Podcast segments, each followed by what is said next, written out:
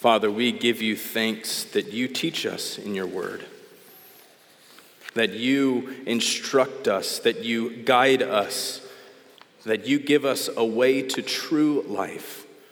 So we ask that you would open our eyes this morning to see wonderful things in this portion of your scriptures in Psalm 119. We ask in Jesus' name. Amen. Now, the last few weeks, we've been in a series working through different sections of Psalm 119. And we've been discussing different aspects of God's word, how it functions in our lives, and how we're to respond to it. Last week, we heard about delight and meditation on God's word. And this week, we have the joy of discussing obedience obedience to God's word. And this, this may not be joyful for you. Some of us bristle at the idea of obedience or a call to obedience. It comes with a lot of baggage, both theological and personal. We're afraid that sermons on obedience will devolve into mer- meritorious obligations. And then some have been abused by the church under the veil of submission and obedience to God's command and to authority. But we generally don't like rules and the call to obedience because we feel like they're restrictive. Now, Cassie and I have finally taught Jack to stop at stop signs. You know, that's a feat, that is an endeavor in our house, is to make our children stop at stop signs. Maddie Grace was much easier. She uh, was a little more compliant than our second child, and Jack not quite as compliant.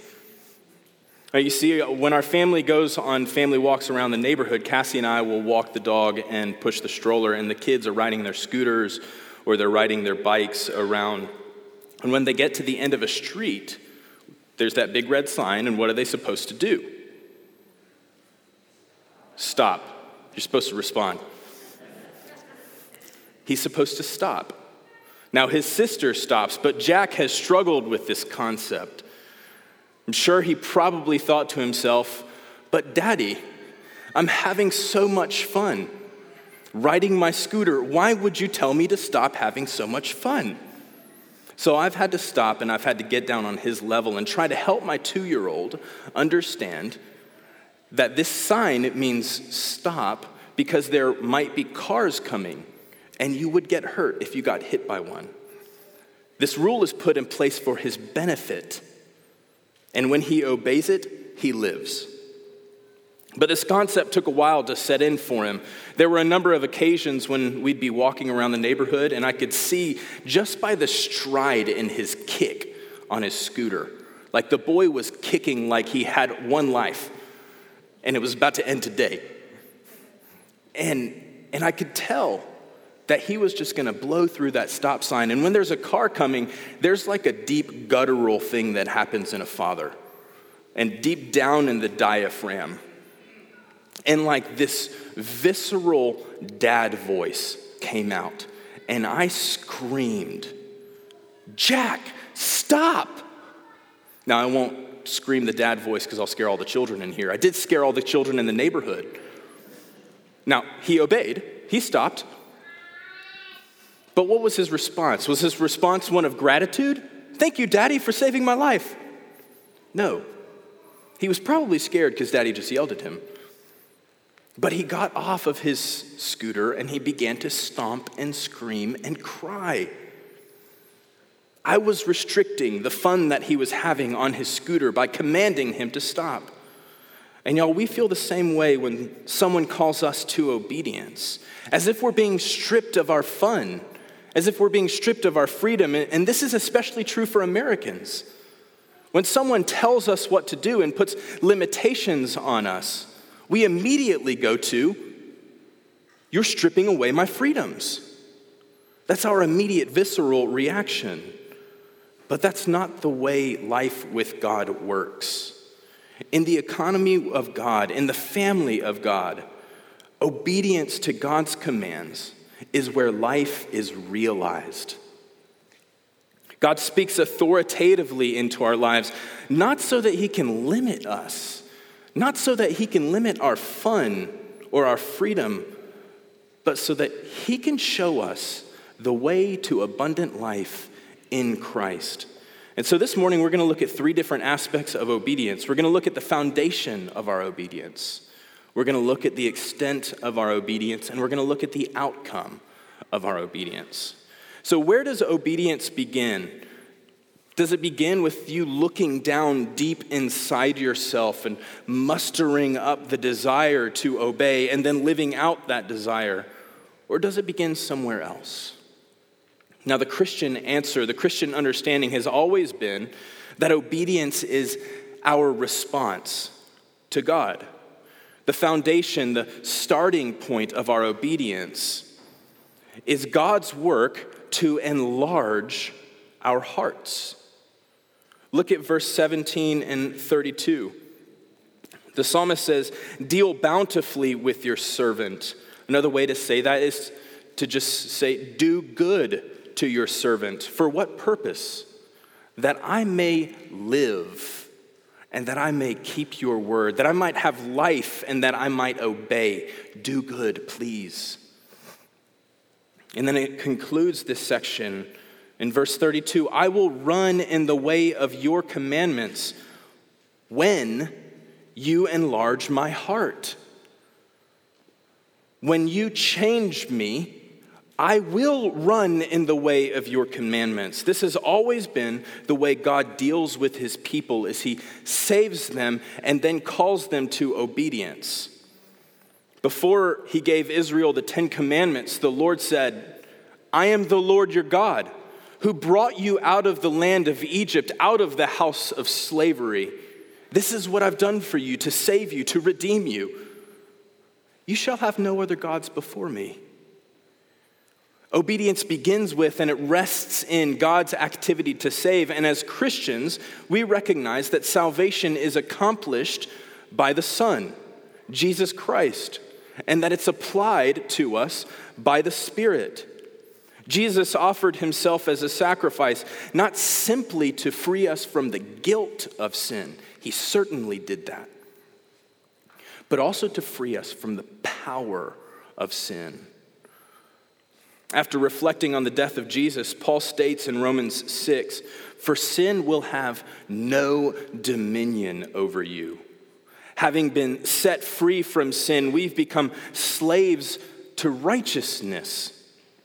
And just a few chapters later in Romans 8, he reflects on the work of the Spirit, stating, You are not in the flesh, but in the Spirit if in fact the Spirit of God dwells in you. For all who are led by the Spirit of God are sons of God. It's through the work of the Son, and it's through the application of that work through the Spirit that God frees you to obey His commands. He's given you freedom to obey. And that's the foundation. That's the starting point of our obedience. God removes our hearts of stone and he gives to us hearts of flesh. And friends, that's why no Christian can ever say, This is who I am, I just can't change. I can't change. This is who I am. You take what you get. Now, you may have your besetting sins. You may have that sin that you can't seem to get rid of. They, maybe it's made your life difficult. Maybe it's made your marriage a shell of what you'd hoped for. Or maybe it's cut divisions in your family. But none of us can say, This is who I am. I can't change. Whatever your besetting sin is cynicism, anger, malice, greed, envy your temptation may be to throw up your hands, to give up, and to say, I can't change. But Jesus looks at you in that moment, and in his kindness, he says to you, Don't you dare say that. Don't you dare say you can't change because you can with my help. You can change with my help because I've already freed you from sin's power, not just sin's guilt, but the power and the dominion of sin you've been freed from. And friends, we just need to appropriate what is already ours, what God has already done for us in Jesus. And so the foundation of our obedience is God's work to enlarge our hearts. That then begs the question how far must we obey? What's the extent of our obedience? And the psalmist indicates that our whole lives are to be lived in obedience to God, not just our religious life on Sunday morning, but our lives Sunday afternoon, your life Monday morning when you wake up and go to work, your life Tuesday, Wednesday, Thursday, Friday, and Saturday, all week, 24 7. Our whole lives are to be lived in faithfulness to God and obedience to Him. One way of describing this is to use the language of head, heart, and hands. That's to say that we obey God with our thoughts, that we obey God with our desires, and that we obey God with our, uh, with our actions. And we see this in the passage when the psalmist asks God in verse 18 to open my eyes that I may behold wondrous things in your law. And he's not asking God to open his physical eyes. He's asking God to open the eyes of his mind and open the eyes of his heart, that he can receive God's law and that he may become obedient to it. And he says in verses 26 and 27 When I told of my ways, you answered me. Teach me your statutes. Make me to understand the way of your precepts, and I will meditate on your wondrous works. Now, there's an intellectual aspect to our obedience. What is it that you give your thoughts to? What is it that you spend your time contemplating? But there's also, uh, obedience doesn't just stop with our mind, it extends and encompasses our desires. The psalmist states in verse 20, My soul is consumed with longing for your rules at all time. It's consumed with desire for your rules. Your testimonies in verse 24 are my delight, they are my counselor. We get a picture of the law of God as being a delightful guide for the soul in what it means to live in obedience to God. And we heard last week that delight is the ruminations of the heart, what we spend our time enjoying, what we spend our time in satisfaction on. What you contemplate when you wake up and what you ponder when you fall asleep might indicate what you, what you delight in, what it is that you desire. And the call to obedience extends to the deepest levels of our desires. And it's not just that you contemplate and delight in the Bible and the words of the Bible. That's certainly delight par excellence. But you also spend time thinking about God's works and God's ways, particularly God's works of creation and God's way of redemption. Psalm 8 meditates on God's creation, ruminating over what God has done in creation. When I look at the heavens, the works of your fingers, the moon and the stars which you have set in place, what is man that you are mindful of him? The Son of Man that you would care for him. And then Psalm 107 is 43 verses of meditation on how God has redeemed his people from trouble, what he's done to save. And so we spend time ruminating on the works, the ways, and the words of God. And then necessarily our actions will fall in line. Look at verses 30 through 32. I've chosen the way of faithfulness. I set your rules before me. I cling to your testimonies, O Lord. That word cling is the same word that Genesis 2 uses to, des- to describe a man leaving his father and mother and cleaving to his wife in faithfulness. I cleave to your testimonies, O Lord. Let me not be put to shame. I will run in the way of your commandments when you enlarge my heart. When our minds are thinking properly and our, our hearts are, are loving properly, our actions, friends, will inevitably fall in line with those properly ordered thoughts and affections. And so the call to obedience extends to the farthest recesses of our thoughts, our desires, and our actions, founded in God's work to enlarge our hearts. So, what's the outcome? What's the outcome of our obedience when we live life this way in wholehearted, heartfelt obedience to God? Well, the outcome is the restoration of our humanity. When we look at Psalm 119, we see language of restoration. We see language of wholeness, things being made new, the old being taken away, and the new being given. He says in verse 22 Take away from me scorn and contempt, for I've kept your testimonies. You see, here he's asking God to remove his shame and the disgrace that others have placed on him. He's asking God to take those away from him. And he's able to, to, to make that request because he's been obedient to God. For I have kept your testimonies. He also says, My soul clings to the dust. Give me life according to your word. It's in obedience to God's commands that we find life when our souls are in distress and when we cling to the dust. He says in verse 28 My soul melts away for sorrow.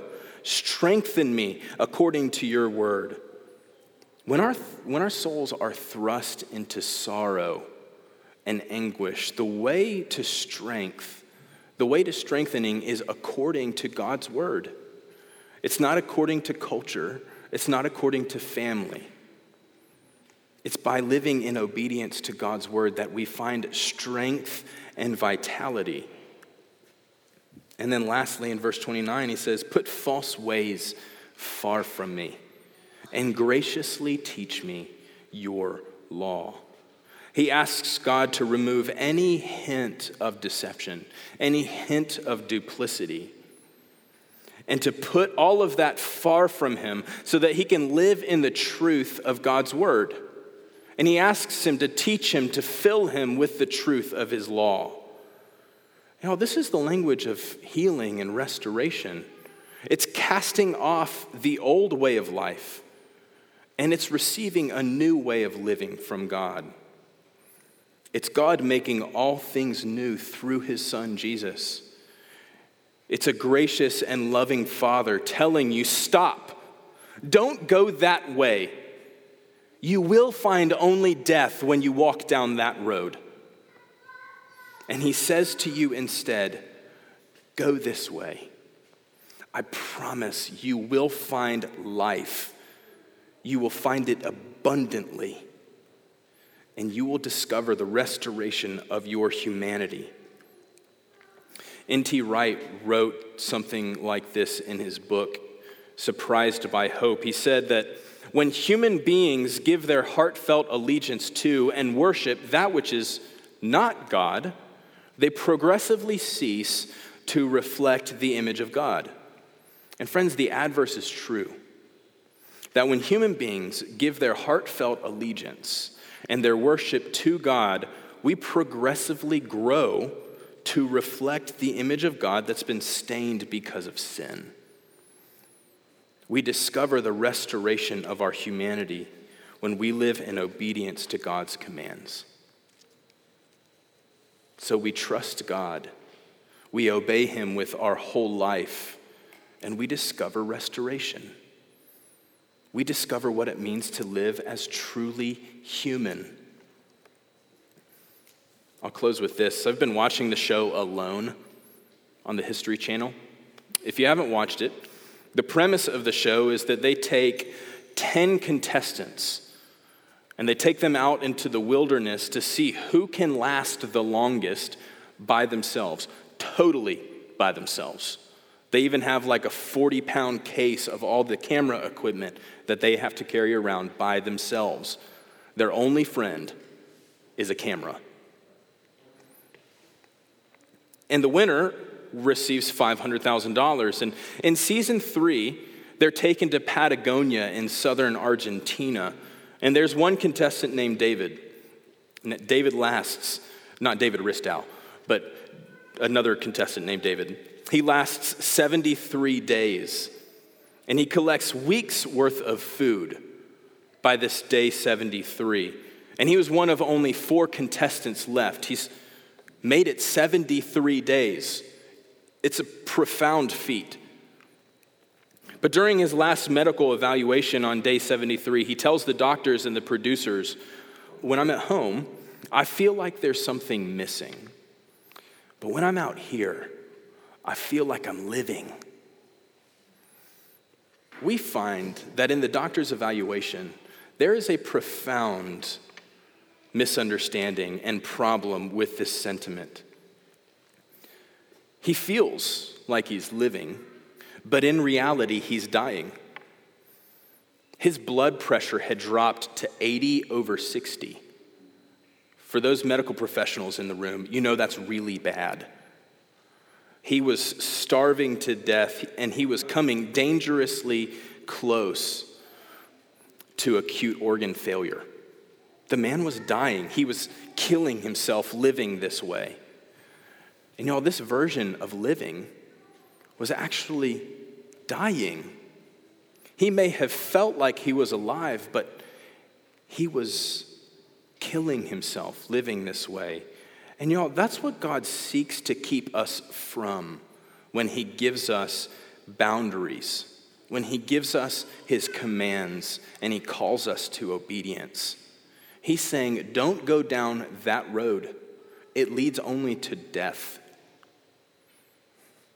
He's a gracious father telling his children to stop going in the road because it might kill them. He gives us the opportunity to truly live the abundant life in Jesus by obeying his commands. And so, friends, we rest. We rest in the foundation of our obedience, being the work of God, not our work, not mustering up something in ourselves, but resting in God's work to redeem us in Jesus and to apply that redemption by his Spirit. And we recognize that the call of obedience extends to our whole lives to our thoughts, our desires, and our actions. And through obedience, we discover that the outcome is the restoration of our humanity. Let's pray.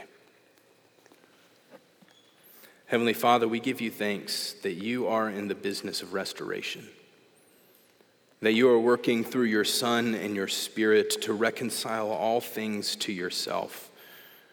And we ask this morning that you would continue to do that for us. Strengthen us to obedience. Help us to apply and to appropriate what is already ours in Jesus, in whose name we pray. Amen.